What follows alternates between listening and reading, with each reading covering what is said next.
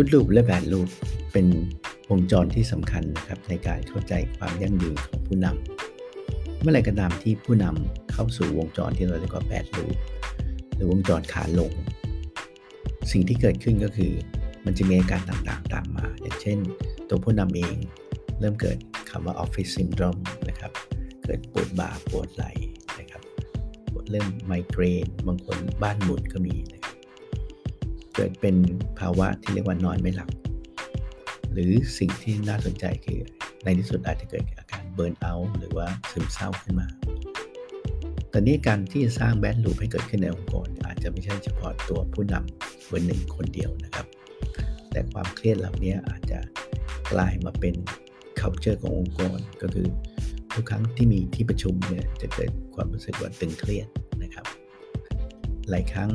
วงจรตรงนี้มันจะสร้างภาวะอันหนึ่งที่น่าสนใจก็คือว่า พอเมื่อมีสารคอร์ติซอลเริ่มมาจับในใจสมองเราที่เกิดจากความเครียดเนี่ยสารเหล่านี้มันสามารถจะ transfer ไปหาคนที่อยู่รอบข้างได้ ถ้าเกิดมันเป็นวงจรขาลง หรือเป็นวงจรที่เป็นแบดลูปเนี่ยสังเกตได้ว่าภาวะความตึงความเรียกว่าอึดอัดจะเกิดขึ้นในที่ประชุม แล้วถ้าคงไว้ตรงนานๆจะกลายเป็นอะไรครับ แทนที่จะเป็น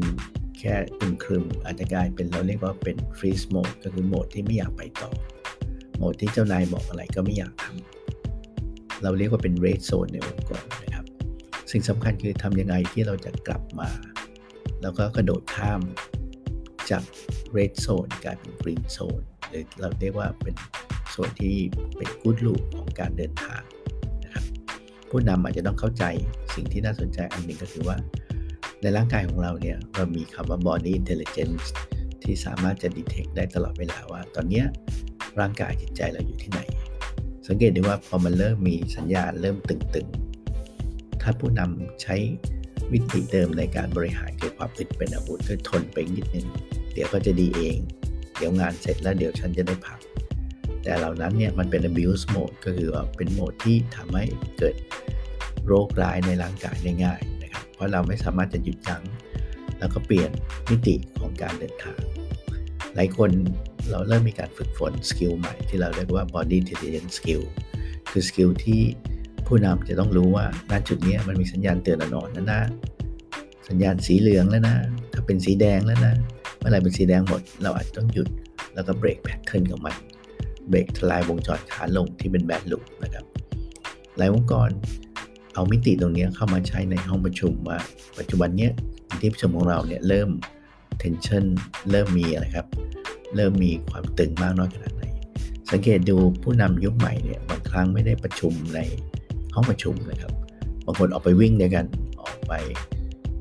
สร้างกระบวนการที่เราเรียกว่า green zone นะครับในการออกกำลังพอมันเกิดฮอร์โมนตัวบวกฮอร์โมนความสุขขึ้นมาเนี่ยความโล่งโปร่งสบาย innovation ไอเดียใหม่ ๆ และการรับฟังก็จะเกิดขึ้น สิ่งเหล่านี้เป็นสิ่งที่หลายองค์กรเริ่มหันกลับมามองว่า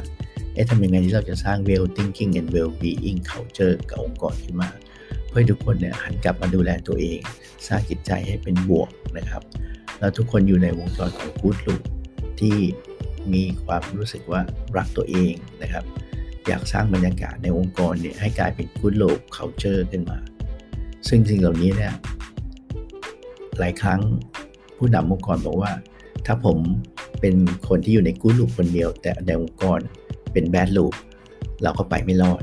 ดังนั้นหลายองค์กรก็เลยสร้างกระบวนการที่ว่าทำยังไงที่เราจะสร้างองค์กรที่